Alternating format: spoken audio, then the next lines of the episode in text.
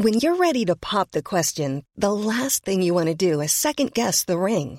At Bluenile.com, you can design a one of a kind ring with the ease and convenience of shopping online. Choose your diamond and setting. When you find the one, you'll get it delivered right to your door. Go to Bluenile.com and use promo code LISTEN to get $50 off your purchase of $500 or more. That's code LISTEN at Bluenile.com for $50 off your purchase. Bluenile.com code LISTEN. Ryan Reynolds here from Mint Mobile.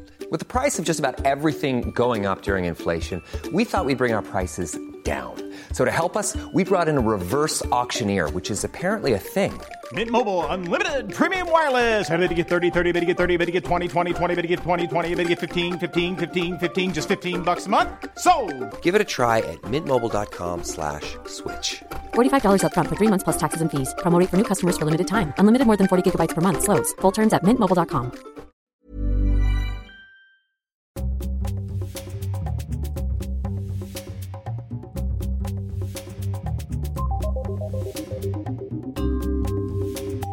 Hello and welcome to You're Booked. It's the beginning of a brand new term, and we're celebrating the back to school mood with a very special guest, an academic icon, the legendary classicist Mary Beard. Before we start, I'd like to tell you about some events we have coming up. On the 6th and 7th of October, I'll be at Henley Literary Festival. I'm running a creative writing workshop with the poet and communications expert Antonia Taylor on the 6th. At the time of writing, a handful of tickets are still available. Then on the 7th, I'm talking about the advice I'd give my teenage self with Isabella Daughter, Jaspreet Kaur, and Leah Davis. After that, I'm interviewing Rob Rinder about his phenomenal debut novel, The Trial. Tickets are available from henleyliteraryfestival.co.uk. I love Henley. It's so friendly. It's run by one of the best teams in the business. The programming is really smart, and every year I fall in love with a new author. And everywhere you go, someone gives you Gower Cottage brownies. On the 21st and the 22nd of October, producer Dale and I will be chairing a range of events at our beloved local, the Margate Bookie, for its biggest, brightest year yet. Speakers include AC Grayling, Deborah Levy, podcast alumnus Adam Kay, and some names too exciting for me to reveal just now. Go to margatebookie.com for tickets and information. Come down, we'll have a blast. You can also visit the magical Margate Bookshop if you can't get to the festival but you'd like a personalised and dedicated copy of any of my books. The novels Limelight, Careering, and Insatiable, and the memoirs How to Be a Grown Up and The Sisterhood. Go to themargatebookshop.com and fill in the contact form. They deliver nationwide across the UK. American listeners, my first book, How to Be a Grown Up, published by Urano, is out now. I'll be doing a Zoom event with best selling superstar and author of Grow the F Up, Sarah Knight, on the 12th of October. For details, check out Urano Publishing on Instagram. After all that, let's get to today's guest. Although Mary Beard hardly needs an introduction, she's renowned and beloved, bringing ancient Rome to life for millions of us. She's the author of several bestsellers, including Women & Power. Her brand new book, Emperors of Rome, out on the 28th of September, takes us to the heart of ancient Rome, asking us to open our minds and interrogate what we think we know about the period and its people. We were lucky enough to interview Mary at the Jaipur Literary Festival at Soneva Fushi this year. Huge thanks to Soneva for hosting us. Hello, so we are um, coming to you from Soneva Fushi in the Maldives. I'm at the Jaipur Literary Festival with Mary Beard. I'm very excited about this. Um, you might hear some birds. You might hear us, you know, gasp with joy or other when we see bats and lizards and things. There are lots of fruit bats hanging around in the day. Um, so hopefully you'll hear some atmospheric forest noise. Mary, I'd love to start by asking you if there is a particular book that you read as a young reader that really ignited a passion for the past. Oh, that's quite difficult. I mean, it, all kinds of books in different ways, and it depends how far distant past you're talking about. I mean, I remember uh, being absolutely uh, fixated in a way that I now feel a bit embarrassed about on Jane Eyre. um, and, but I'm not quite sure that I kind of saw it in its historical context. I think I saw it uh, uh, as a sort of slightly kind of well, I'm, as I say, I'm a bit ashamed to say, you know, the idea of, you know, reader, I married him kind of way. Was were you in your teens, or was it an early book? For It you? was quite an early book. We read it in my slightly academic primary school. Um, I, I did read it then, um, you know, as a you as you can, you know, as a love story, and I was, you know, I was delighted when, you know, in the end, Jane gets her bloke, you know, um, even though blinded. Uh, now, of course, I feel much more suspicious uh, about it and ambivalent about whether, whether Jane really, um, whether whether it was the best outcome for Jane. I'm not, I'm not certain. But uh, so I think, you know, you do you change your view, and of course, it's what's great is they're books that sort of live with you and mark the way you see things differently as you get older. Uh, I mean, I think one of the odd things about getting older is that you don't feel older, or at least many of us don't actually feel older. So, but if you want to track how you've thought differently, sometimes the books that you used to read help you do that, help you see that you've, you've sort of changed your views on some things. And, uh, Jane Eyre is one of the, one of those tracking devices for me, I think. I, just this morning, I'm reading um, Stranger on a Train by Jenny Diski at the moment, and she talks about how when she's writing, she is 50, and she has a very clear memory of, I think, being nine or 11 and thinking in the abstract, and she's thinking something like, you know, I will be 50 in 1997, and how she cannot imagine that possibility, and she sort of imagines herself as she is, but she has a, she is reminded of it at 50 and can really visit herself age Yeah. nine very, very clearly Yeah. in that. And I suppose um, I'd not thought about this before, but it's interesting, isn't it? Sort of, you know, that you can and do time travel, and you allow us all to time travel, but it does tend to go in one direction. Yes, yeah, and, but but I think that literature is hugely important. I think fiction and non-fiction actually is hugely important in um, in helping us understand what what change, what your own personal change is like. Are there any books that you've changed your mind about in a different way? Are there any? and is there anything you picked up and you didn't respond to it or get on with it, and then came to love it later? In a way, I think I Robert Graves's I Claudius would be one of those, uh, because this is kind of the perhaps the the downside of television. I hadn't read I Claudius when I was very little. I then saw the television series, the BBC television series, and completely loved it. Um, you know, so much that I can still do the lines. You know. Oh wow! Is there anyone in Rome who has not slept with my daughter? Um, and then I thought I would read the book. And at that point, the book was very disappointing because, in fact, it turned out that very many of the memorable lines in the TV series were not written by Graves at all. They'd been put in by the scriptwriter Jack Pullman. And, I, you know, I was rather disappointed not to find them there. I was hoping I was going to go from, from, you know, recognizable quote to recognizable quote. And, you know, I was also hoping that it would be as the BBC had done it, a kind of fantastically cross, claustrophobic, internalized story. Um, and I discovered actually they went outside the palace in the in the book. The Um, audacity. yeah, no, the BBC have been doing it so on the cheap that they never they never went outside the studio. Um, and, and so I kind of put it on one side. I thought this isn't the I Claudius I knew, and then I went back to it. Oh, decades later, um, without being so kind of uh, it, involved in uh, the TV series, and I found it much more interesting. I kind of saw it with fresh eyes, I suppose.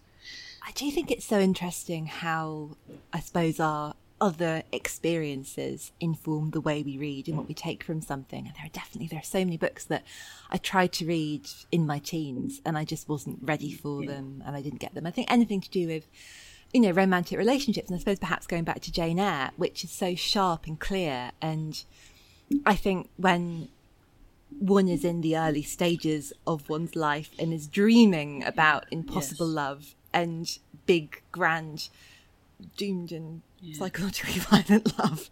I can see why I think that appeals to to lots of especially you know perhaps if you know, I don't want to, you know, assume anything about what you were like when you were younger, but you know, you are reading a lot and you've got a vivid interior life and you're waiting for the, the big thing and perhaps the real life we see around us doesn't match up to what we're no, hoping for. No. And then you read things about people who, you know, just sort of get divorced and don't really say very much and it happens in the book in real time. And that's the sort of thing, oh, I just don't get it. And mm. now I, you know, inhale yeah. it. Yeah, no, I think that's, that's right. I mean, I remember trying to understand what Margaret Drabble's heroines were doing before, you know, before I was quite old enough to do so. You know, the idea of the millstone and getting pregnant. You know, was this glamorous and exciting or was it terrible? Is it in the millstone? I could be completely wrong. It, or it might be the Garrick Year, I can't remember, but it opens up with an amazing anecdote about a woman who needs to get an abortion, and um, and I don't I don't think it's the the main character. I think it's a friend of hers. It's, it's an anecdote, and she goes on at length um, about the sort of the distress that you know caused her and sort of you know her terrible mental health problems um, in a way that's possibly quite you know progressive and unusual for the time. We and, didn't call them mental health problems then. it's like a mad help that um, doesn't get the abortion because the doctor is convinced that it would cause her more mental distress. And then when leaving is almost run over by a bus because she's so panicky and distracted and the shock of that. Yes, no, I know what you mean. I know what you mean. I, I think though, I mean, people always imagine that someone like me spent their youth absolutely buried in books. And I did read quite a lot. But, you know, I don't, I don't think of my, um, childhood and adolescence as being particularly curled up in a corner with a book. Um, uh, now, now, maybe that's my own misremembering, or you know, maybe you know, maybe I don't want to think of myself like that. I have a kind of much more, you know, glamorous girl about town image of myself, which may well not have been true. But, uh, you know, I think, you know, I've talked about Jane Eyre, but, uh, I, I think there are some people who's, who, who really did, um, actually devour the classics. I mean, the English classics, you know, before they were 15. And I, you know, didn't do that. So what were you like then? Um... well, I suppose I was a swot who was trying not to be. I mean, I think this is where, you know, maybe I've got to mistrust my own memory because maybe I like to think of myself as being, you know, sex and drugs and rock and roll. And really, I, you know, what I was doing. What was I doing? Well, perhaps I was spending a lot of time learning my Latin and Greek verbs, actually. Um, still not quite as, um, still not quite that kind of intensity, though, of, you know, burying yourself in the fictional, in fictional worlds. And I think I probably was more interested once I got very keen, partly through archaeology and, you know, partly for what I was doing at school, um, in the ancient world. I became very interested in non-fiction and, and trying to find out things. So I think books for me were, they were partly this sort of uh, fictional, experiential thing, but they were also the access to knowledge. Now, that is not going to be the same for kids in the future, I think. You know, I wonder what I would have done if I had Google. I think I might, I think I might have spent all my time on Google probably. it's weird it's an interior muscle, I think, that's going to atrophy. I'm, so I remember, you know, nothing very serious, but definitely there being things I didn't know about and wanting to find out, and films I'd hear about but couldn't see readily or easily, yeah. and kind of like sort of imagine what yeah. they would be like, and yes. doing that with books as well. Yes, no, I think I think it's very interesting, and there were there was knowledge that you couldn't get at uh, until you got the book, whereas now, of course, there's still some of that, um, but you do think that your your phone or your laptop gives you access to anything that you want to know, and you know I think that's as straightforward as things like you know the railway timetable. Mm. I mean, I, I, remember when I, I didn't actually own these, my parents did. You know, Thomas Cook's train timetable. And it was a book and you could go and you could imagine through it, you know, what would it be like wanting to go from Paris to Vienna, right? Whereas now, it's not quite the same pushing the Trainline button. No, there's not no romance in the app. Sorry, there, there goes the sponsor. Sorry, Trainline, I use you all the time, but it, you don't have the romance that flicking through these pages and wondering about different journeys. to me, archaeology as a choice, as a a jumping off point, that feels social and outdoorsy, not the um, beginning of an academic path. Somebody does want to bury themselves away, and I was thinking as well about something, um, an accusation that I think is fairly levied at sort of you know my generation and younger people, and it's to do with our having all the in- information there all the time. It's just sort of staying indoors and being shut up with it, and I think there's a lot of that now with kind of the way we fetishize certain books and we are hiding and escaping and we probably do need to be out in the world and be more curious about it and have that, that spirit of finding out. Yeah, I think archaeology is kind of symbiotic with with books. Um, you know, it it now does. I can see. You know, it seems rather like a healthy outdoor activity in which you um, uh, camp out in a field and uh, um, you know, a bit sort of um, Boy Scoutish. Uh, for me, it, it was, yeah, I suppose it was a bit like that, but that was the bit I didn't like very much. Um, it, archaeology was always was about living in a separate community. It was about, um, you know, my mum and dad thought I was off on excavations, um, doing really serious academic stuff. Actually, I was with a lot of other young people and doing things that I couldn't really do at home. So archaeology was a was an escape, but it's also it is quite difficult to to capture. I think the some of the excitement about it. I mean, an awful lot of archaeology is very boring. I know, it's just kind of you know cold and hard work and pushing wheelbarrows and this kind of thing. Um, but you know, finding something, you know, finding something that was dropped from, you know, from the past, uh, and you know, nobody had touched for two thousand years. I mean, that's extraordinary, very isn't exciting. it? To fit the last person who touched that before you. That's was- right. I, I think you know, and there are some books which almost get that. I think you know, and I think there are some novels about Rome, ancient Rome, where you kind of where you have a fictional version of that, like what it would be like to be there. I think you know Robert Harris's Pompeii, for example, is um, a, a wonderful a wonderful kind of encapsulation of how you can imagine a city that is not going to be a city um, for very much longer. So I think that archaeology took me. I mean, Harris Pompeii book was much later, but it, you know, it took me to that sort of sense of excitement and all the kinds of bits of archaeology, the kind of Indiana Jones bits of archaeology that, you know, now it's like dis- disapprove of, right?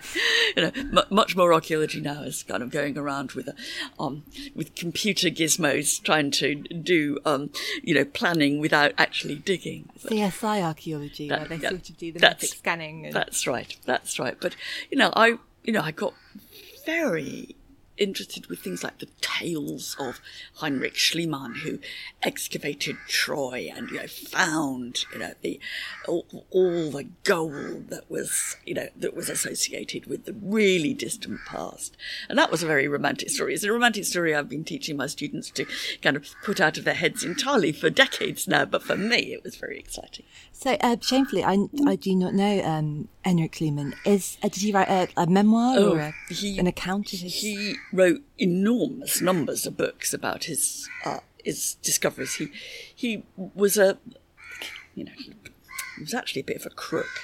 He was uh, you know a, a crook. He was German and he was determined to find the site of Troy. You know, so here you got you know you've been reading the Iliad and the Odyssey. If you know you're a swotty girl like me, uh, doing Latin and Greek at school. And Schliemann wanted to show that those stories had a truth value. So it was again putting together myth and fiction with what you could actually um, put your finger on. Um, and he wrote himself into the history of archaeology partly by writing tome after tome on what he'd discovered. Now, it, you know, it, it's a, a, a big story that you can that you can kind of get into uh, and follow up in different ways because there's all sorts of reasons for supposing he really was a crook and that although some of this was found exactly how and where and when he said it was you know there was a bit of conjuring trick going on here. Um, and so i got i got interested in the mystery of the past which you partly saw through you know ancient texts you know was you know did the did the stories of did Homer's stories represent any kind of reality or not? Were they entirely fictional, or were there, was there somewhere a person called Odysseus or Achilles? So that was very interesting. And then, but then you could overlay it with the way other people had uh, thought and reconfigured this and wanted to make it true. Um, I was reading an interview that you did with the New York Times about that sort of exasperation. You know, you constantly being asked to be like, well, what can we take from the past that sort of that fits? How do we make sense of this? And people are sort of so desperate to to see that when it's not necessarily useful or helpful. And I suppose that's you know the difference between the the stories we know and the stories we're collectively writing now. And mm. you know, and I think you said sort of you know, well, in two hundred years, what are we going to be? Yeah. Who are we going to be comparing these guys to? Yes you know, and I think I think that relationship between us and the stories of the past, and then thinking about how we're going to be the stories of the future, is extremely interesting. And people are, you know, it, in different ways. Some of which I kind of don't like very much, but in different ways, it really gets people. I mean, I remember when I think BBC did a uh, a dramatization of the story of Troy and the fall of Troy, and uh, they cast a black guy as Achilles. And the amount of outcry about that, you know, when, and you felt you had to come and say, but look, Achilles never existed. You know, actually, this is a story. The stories from the past are, are stories. Mm. It's no good saying Achilles wasn't black. Achilles wasn't, you know, full stop. And uh, although, you know, I spent a lot of time saying, look, you can't reify all this. You can't make it true because it it's you know whatever Schliemann did or how, whatever we think about the archaeology of the Trojan War or whatever you know these these people these characters are fiction. There is a terribly strong desire for people to you know put a face to a name, mm. and uh, and although you know, we perhaps shouldn't knock it. You know, there's there's something about the distant past, the fictions and the stories of the distant past. And, you know, my version of putting a face to a name, it's not quite that, but it's about digging it up. It is about um, finding the reality of the past in all this. The human side of it, I suppose, and quite often it is sort of it's it's very numerical, and I don't know whether one would say the you know the quantifying of data has a lot to do with who has been allowed to record that information and you know sort of hearing about however many thousand people sort of died in the battle and that being kind of a an abstract number that you learn. And yet wanting to see who those people were and what led them there and how they lived i think that's what's fascinating. And i think that's the only way that well not the only way that makes it useful for now but that is really how we can. And, you know, I think that fiction has an important part to play in that because um, they haven't lived their stories. Um, you know, most ordinary people in the ancient world, you know, the foot soldiers who died in the battles, they haven't left their stories. You know, we can see little glimpses of the stories that sometimes you find on tombstones, you know, put up by the loving wife to her husband to whom she'd been devoted, etc. And you see that kind of a tiny, tiny glimpse of a relationship. But otherwise, if you want to think about what it was like to be an ordinary person, then in part fiction is what does it for you. Yeah. I mean, I kind of love um, Lindsey Davis's Falco novels, you know, and I, I, think she's wonderful because she does recreate that sort of um, seedy gumshoe sort of world of ancient Rome. It might be entirely wrong, you know, and, and, you know, she makes all the, sometimes I suspect, deliberate mistakes that historical novelists make. I mean, because historical novelists like to, you know, like to sow little things like the weekend into a Roman novel so that we can have a pleasure of thinking the Romans didn't have weekends, you know, so there is a, a sort of dialogue. But, you know, Lindsey Davis is very good at just kind of capturing what it was like to live on the top floor of an apartment block, you know, and what the stairs were like and how you got up there and, uh, and the, you know, the mess and the filth and most of what we read from, actually from antiquity itself, not all of it, but most of it enables us, allows us to forget the filth. Mm. And the ordinary people. It allows us to kind of look only at the posh, mostly the posh men. But um, so I think again, it's where there is an interesting intersection between uh, fiction and the historical tradition, and they kind of go together. And I think that's what's happening too in, um, you know, the many the the many novels that have come out over the last what five to ten years, seeing the ancient mythological narrative mm. from a female point of view. You know, what does it feel like to be Medusa or Circe or whatever? And you know, I think that's that's all to that's really productive. It's all to the good. It's a new a new lens, a new angle, yeah. sort of you know moving yeah. and looking in yeah. a new way. And, and I think it, I think it is new, and I think it's not quite as new as people say. Mm. Um, you know, because when I was a kid, what we were all encouraged to do was Mary Renault, read Mary Renault's novels. Now, they weren't quite giving you a female perspective, but Renault was gay and she was writing about the myths of the ancient world, very definitely informed by her own sexuality. Uh, and, you know, there's never been a time really when people haven't reimagined uh, ancient myth in modern fiction. Um, but each new generation does it in a way that fits their own concerns, you know, more acutely. I think. Mm, that's so true. I think that we do, when we look back at it, we do see what we want to see, and I think it's. Um, I was thinking this after the uh, wonderful talk yesterday um, with uh, Peter and Sanjeev and the um, the Silk Road and yeah. the the nautical trade. Mm. Um, and there was so much of it that I, you know, I knew so little, but I was, I suppose, really struck by that sense that we either kind of we see perfect parallels with what we know, or we're drawn by something that seems totally shocking and totally other. And yeah. I think we tend yeah. to miss the. That, yeah, we miss what's in between. And I, th- I think, you know, people often say that, look, if you're thinking about um, ancient history, but you could, I think, do it for any period of history. You know, part of it feels like you're on a tightrope and you're looking down on one side of the tightrope and everything looks perfectly normal, just what you'd expect. And you look down on the other side of the tightrope and they're doing really weird things. You know, that, so, you know, the past is either utterly foreign or absolutely understandable. You know, the kind of, oh, weren't they just like us kind of line. Uh, and I think what's, what's interesting and difficult is how you join those up. Mm.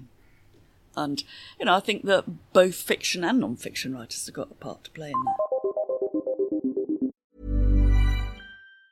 If you thought the only way to get a more defined jawline with natural looking results was through surgery, think again. Juvederm Volux XC is a non surgical injectable gel filler that improves moderate to severe loss of jawline definition and can help you achieve natural looking results with little downtime. Even better, this improved definition lasts up to one year with optimal treatment. No maintenance required. Improve jawline definition for a smooth, sculpted look with Juvederm Volux XC. For important safety information and to find a licensed specialist, visit juvederm.com. That's J U V E D E R M.com. Not for people with severe allergic reactions, allergies to lidocaine, or the proteins used in Juvederm. Common side effects include injection site redness, swelling, pain, tenderness, firmness, lumps, bumps, bruising, discoloration, or itching. There's a risk of unintentional injection into a blood vessel, which can cause vision abnormalities, blindness, stroke, temporary scabs, or scarring. Talk to a licensed specialist specialist to find out if it's right for you.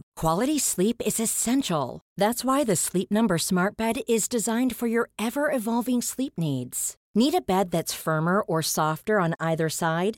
Helps you sleep at a comfortable temperature? Sleep Number Smart Beds let you individualize your comfort so you sleep better together. JD Power ranks Sleep Number number 1 in customer satisfaction with mattresses purchased in-store. And now, save 50% on the Sleep Number limited edition Smart Bed for a limited time. For JD Power 2023 award information, visit jdpower.com/awards. Only at a Sleep Number store or sleepnumber.com. Burrow is a furniture company known for timeless design and thoughtful construction and free shipping, and that extends to their outdoor collection.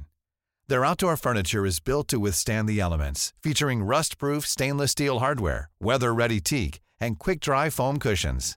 For Memorial Day, get 15% off your Burrow purchase at burrow.com slash ACAST and up to 25% off outdoor. That's up to 25% off outdoor furniture at burrow.com slash ACAST. We'll be back to Mary soon, but now it's time for my Steal of the Week. I've chosen this woman's work, Essays on Music, compiled by Kim Gordon and former podcast guest Sinead Gleeson.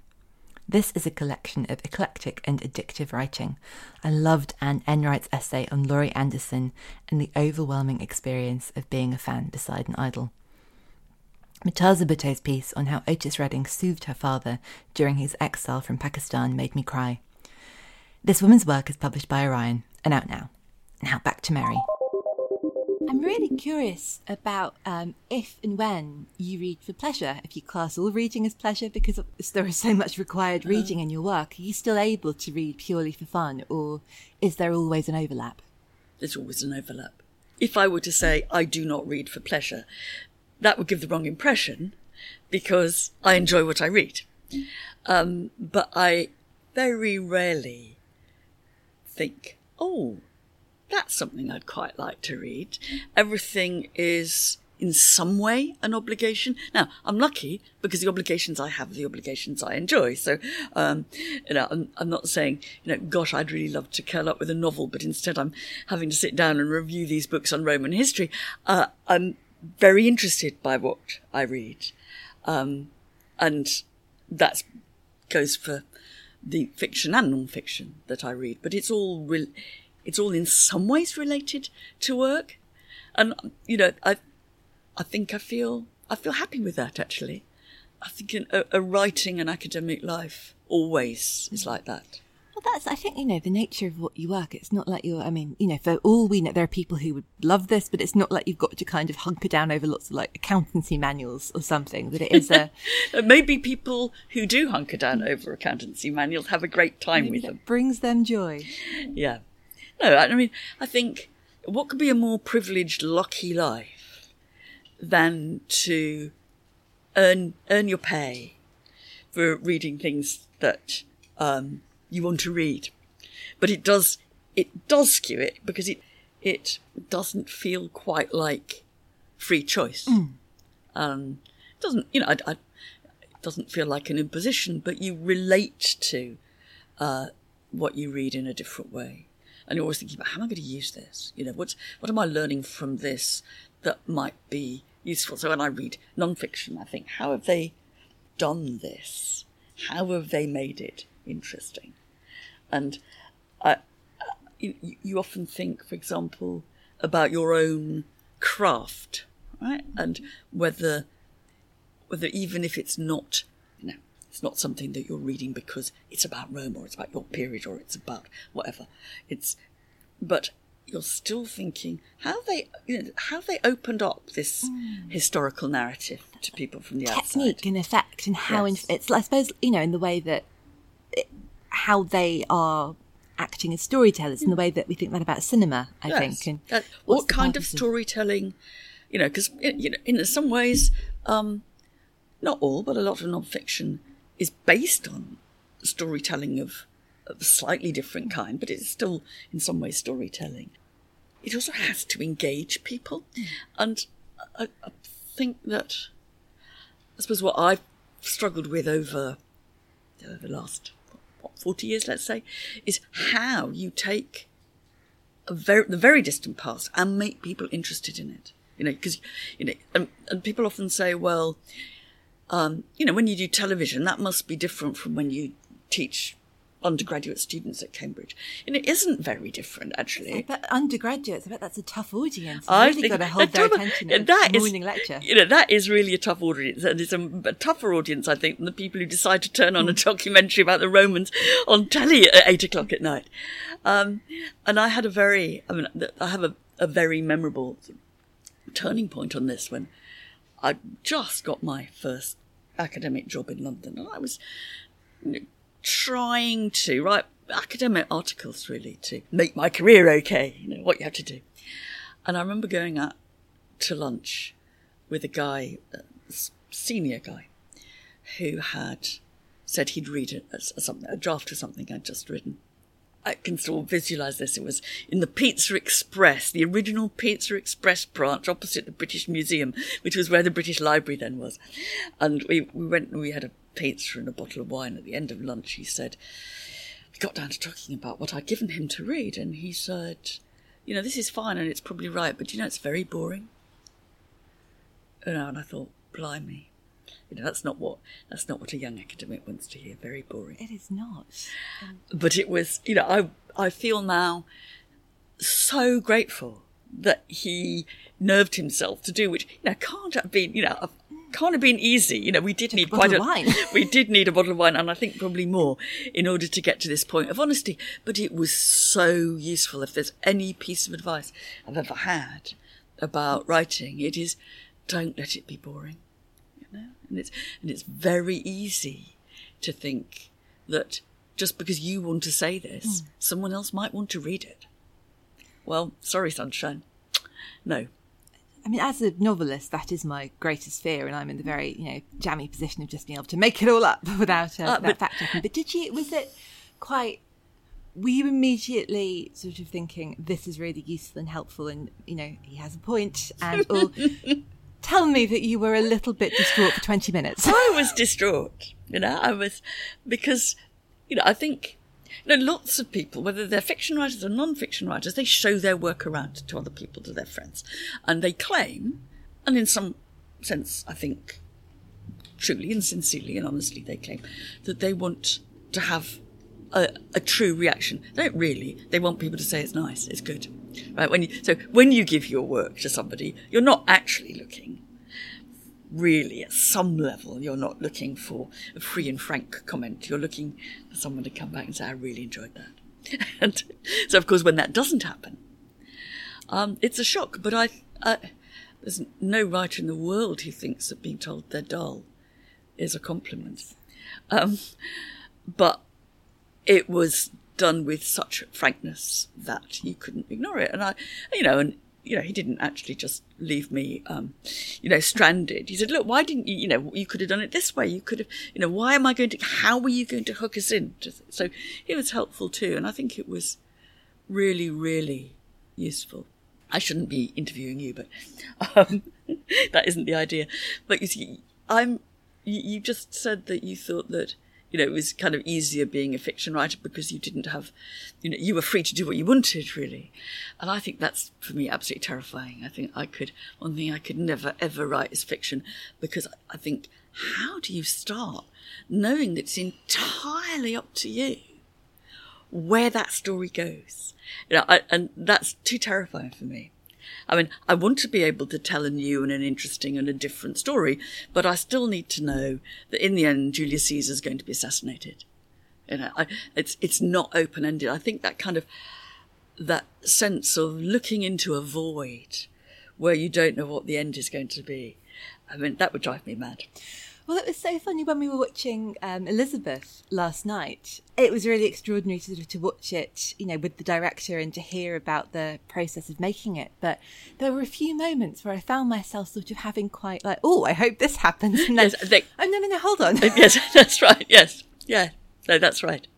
That's absolutely right. And I, I think that, um, you know, I, I feel, you know, going to sound a bit dull, and I feel safer. I feel more confident in telling an original story within a framework that you that is already at some level set. I mean, in the ancient world, you've got plenty of opportunity um, for, for riffing in different ways, but you know, you don't you don't have to have Julius Caesar surviving till he's eighty five, and you know, I suppose in a way it's a bit like uh, this is. I don't mean to make this sound such an aggrandizing comparison, but I mean it's the same, really. I suppose with Greek tragic drama, whereas you know you you people often say, but how could it be exciting to tell that apparently fictional story when even though we know that these characters didn't exist, the mythological narrative basically told you that Cassandra was going to die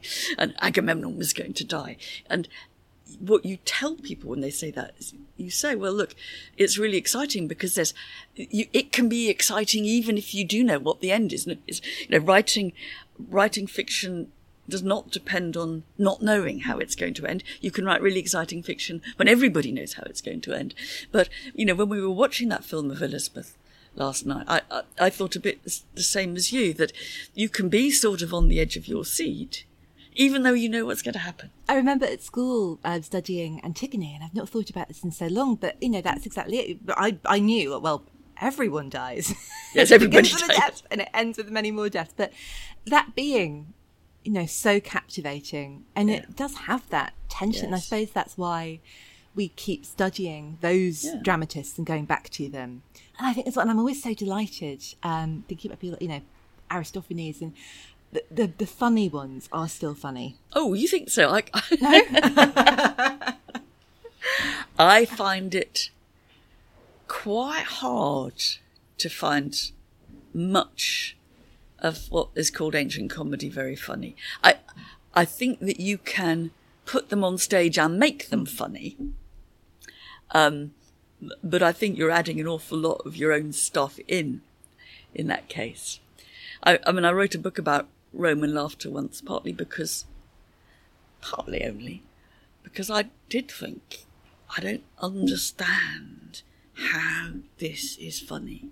And what does that tell me about the ancient world? What does that tell me about the gap between now and, and then? You know, can I understand their jokes? When I laugh at their jokes, which occasionally I do, am I laughing at what they laughed at?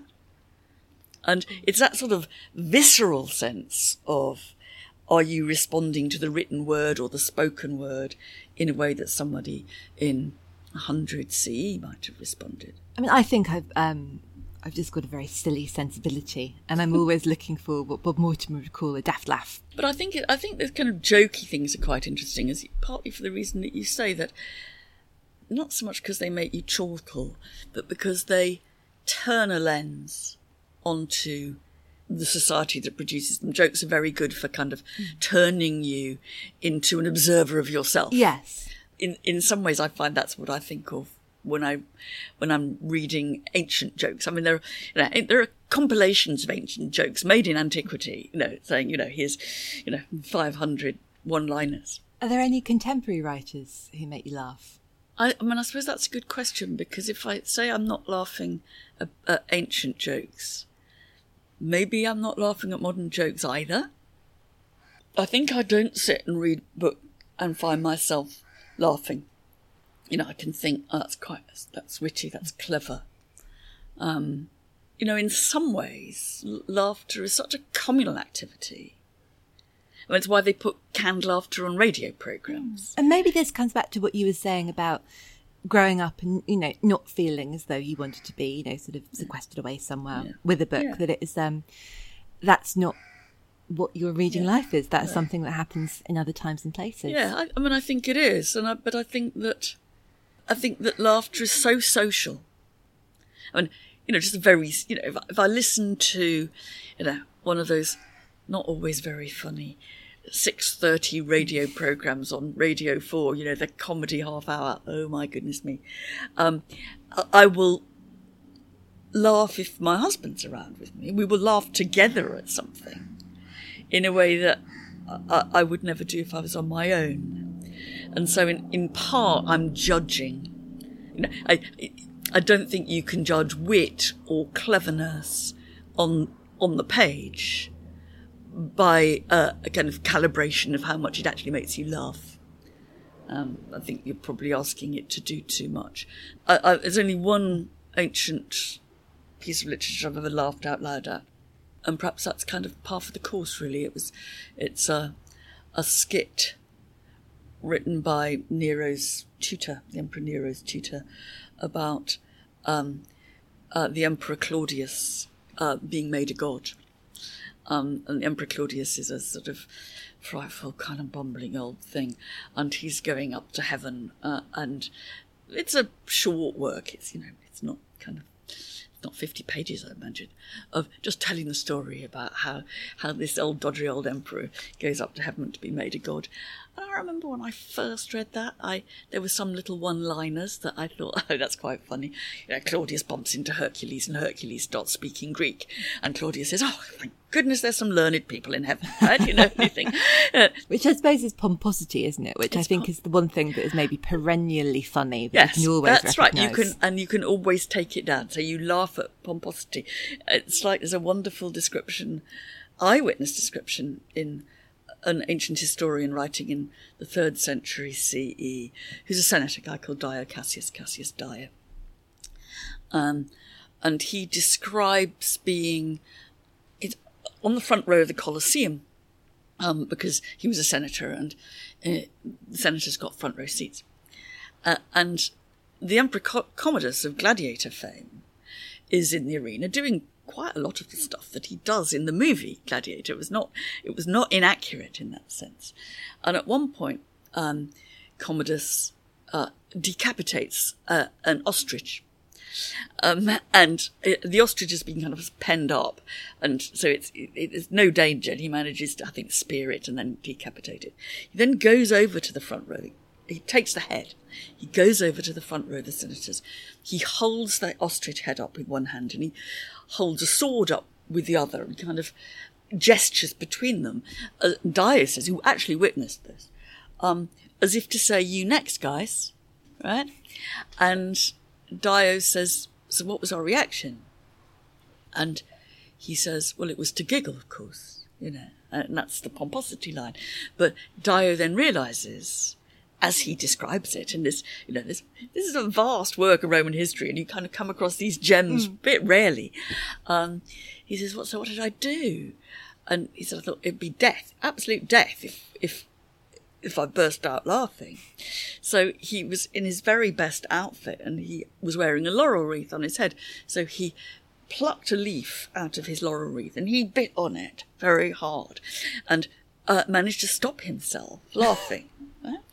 And, you know, that is, that's both pomposity, um, because why do you laugh at Commodus? Well, because he's looking such an idiot, actually.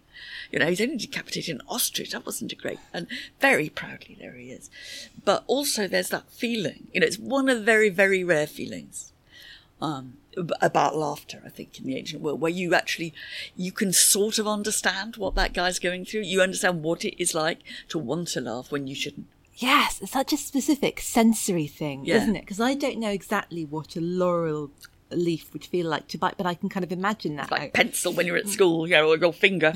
you have to do it with your finger. You have to do it enough to hurt, right? Uh, wanted to come back to something you said about um, reading other authors who, perhaps even if it's not necessarily a period you're writing about, or considering what you're sort of learning from their from their style and their storytelling. Um, are there any contemporary authors who do inspire you? Oh, lo- lo- uh, there's such wonderful history writing at the moment. Um, you know, I think that somebody I've, I've, you know, actually known for a long time, and he came into uh, writing about history and the ancient world from being a novelist, is Tom Holland. And he started out writing his rather gothic novels, which I have to say, haven't read, but I, I've looked at what they are. Uh, and then he decided he wanted to write about Roman history. And he wrote an amazing book about what we call the late Republic, the first century BC, up, up to the death of Caesar. And I remember reading that and I, I remember thinking, you know, I'm going to feel a slightly sort of, bit, I'm going to, am I going to look down on this? Because, you know, Tom Holland Grubby has- novelists you know, interfering with your that- pure that's right. business. Yes, that's right. Uh, and of course, I felt quite the reverse when, when I read it because I thought he is able to bring some of those skills about making bits of the past come alive. The book's called Rubicon, and it's I think it's well worth reading. Um, uh, that I was never not just I wasn't taught to do, I wasn't encouraged to do. Mm. I mean, I, because I think that that writing is, uh, you know, despite the fact that you know I had my encounter with my older friend who told me I was boring. Um, so just occasionally in non-fiction writing, just occasionally, you know, people think a very long book with a very large number of footnotes is something really good, Mm. and it doesn't matter if people don't sort of smile when they're reading it and think this is good. So I think Tom Holland's book is great. We had um, as a guest in the podcast. I don't know if you ever come across the writer and journalist uh, Gavanndra Hodge. Oh who- yeah, I taught her. Oh, did you really? Yes. Um, so I loved her memoir. Um, Uh, It was brilliant. It was of Love. absolutely brilliant. Um, and And I I, t- when I taught her, I didn't know any of that. she told me a story about because I think she's doing oof, an MA or possibly a PhD in a very specific bit of classical history, which escapes me. But she said that she was, I think, taken aside and asked if she. Um, I'm sure she won't mind me sharing this. No, I'm sure she'd share it with me. um, I'm sure she would. Um, it requires some sort of you know tuition and like learning sort of how to write. And you know she's sort of been Yes. a full time journalist for and years, yeah. memoirist for ages, and it was because she said she was writing things like you know the poem was hotly anticipated by the Pope, and apparently you can't say that, and uh, that fascinates me how to make it. And that's you know that uh, hooking people in, and I think we do live in such a sort of clicky hooky time as well, where there are, uh, well, same as it ever was. I think I've been um, reading um, "Coming Up for Air" by George Orwell, Yeah. and he satirises sort of sensational newspaper Yeah. stories very well. And there's a fictionalised, um, there's a really grisly murder, and I'm sort of delighted by the fact that everyone in the 30s just wanted to read horrible, horrible, grisly murders. It's like a true yes, crime. yes. The idea that we are the first generation to be hooked on true crime is so wrong. Completely. And there's this awful story in the book about this woman who's been sort of dismembered and scattered, and they found her legs. And it gets to a point where the newspapers they all just say legs on the front, and that's it. Don't- that you know, made me laugh. You know, I think it's difficult because, you know, if I had Gav here, and she won't mind me saying this, I'd say, I'd say, when do people normally use hotly anticipated? You know, Google it and see. And is that really what you're wanting to say? I think that the best non-fiction writing is surprising in the language it uses. Just slightly hmm. surprising. It doesn't kind of fit into the template of the journalistic article or whatever. It, but it discomforts you slightly. Yes. I mean, I think it's great to read and write about the past in ways that just jolt you out of that, of your comfort zone. I suppose thinking about you know Gav's memoir, which is a very intimate, Mm, personal history and a very, very, very recent history. But um, another book I loved. Did you ever read On Chapel Sands? No, I, I haven't. Um, and it's the sort of this idea of coming Yeah. to your past as an art historian. yes. But I was thinking about that when you were talking about um, a framework and history, and that, and you couldn't write a book about you know people sort of outliving themselves in an alternative reign. But I was thinking, but then Craig Brown sort of did, or Yeah. toys with it, or hints at it, and Yeah. then um, Curtis Sittenfeld and um, Rodham, which I really loved. I thought that was such a bold and Yes. interesting exploration. Yes, yes, it was. But then it, it fits interestingly with Clinton's own book about the Secretary of State that she did with whoever it was. But I remember, I, I remember reading Rodham and that book at the same time and thinking kind of how, you know, what interesting sort of exploration. It's, again, it's the exploration of the boundary hmm. between fiction and non-fiction.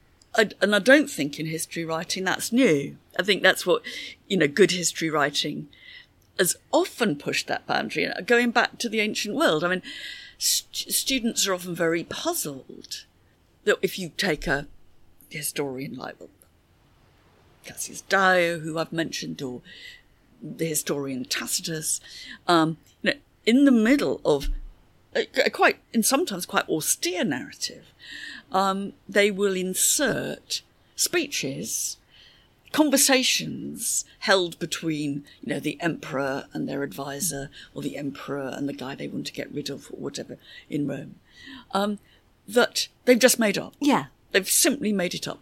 Students often find that quite disconcerting because they think history shouldn't have made up bits in. Hmm. But actually, history was pretty much bought with Herodotus and Thucydides having made up bits in it. Not to do that thing that I we were just talking about earlier that we shouldn't do about saying, well, it's fine that this is happening now because it happened before.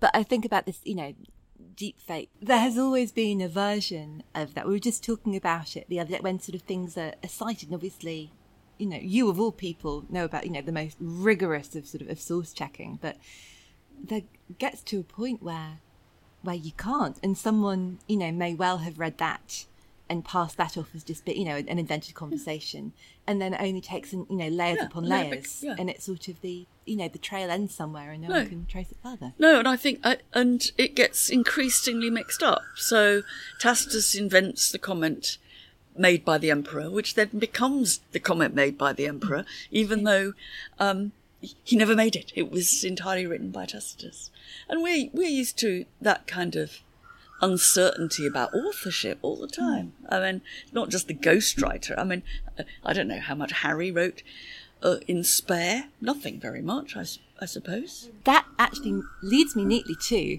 um, possibly my last question. I was wondering if you could be a ghostwriter for a figure from the past and work with them on a memoir. Who would you? Oh, like I have no with? doubt about this. It would be Agrippina, the mother of Nero, um, who was reputed to have had an affair with her son, reputed to have killed her uh, husband, Nero's stepfather, the Emperor Claudius, who then went up to heaven, um, in order to pave the way for um, Nero to come to the throne. And uh, actually, Agrippina did write an autobiography um, but it's one of those kind of um, terribly sad losses um, from the literature of the ancient world that never made it through. It didn't didn't get copied and recopied and cherished. Uh, and it's I suppose it's my it's the book I'd really want to have if I could have any from from from the classical world that didn't survive. But given that it doesn't survive, then what I'd do is I'd have to ghostwrite it. And so that, that would be an immense pleasure. And I suspect I'd find that she was innocent on all counts. Do you know? Remember I, something about a collapsible boat. There is a Nero tried to get rid of her in a collapsible boat um, uh, when he was tiring of her influence, having decided that he wanted to have no more to do with incest with Mummy, um, but he'd forgotten that she could swim. That's a great note to finish on, I think. Always remember people can probably swim Swim. after a fashion. No, it's been such a pleasure and a joy. I can't thank you enough for your time. Um, I've really, really loved Thank this you. conversation. Thank you so much. Thank you both. Thank you, Daisy. Huge thanks to Mary. Emperor of Rome is published by Profile and out on the 28th of September. Thanks again to JLF and Soneva Fushi for making it happen. You're Booked is produced by Dale Shaw for New Alaska and created by Dale Shaw and me, Daisy Buchanan. The podcast is hosted by Acast. You can find a list of all the books Mary mentioned at acast.com slash booked and find a selection of her choices at bookshop.org. You can find us on social media at whybooked. And if you've given us a five star review, we're so grateful. We love it when you share this podcast with other readers. It's a great way to help other people to discover their new favourite books. Finally, I leave you with this from Rosamond Lehmann. The novel will never die, but it will keep changing and evolving and taking different shapes. See you next time.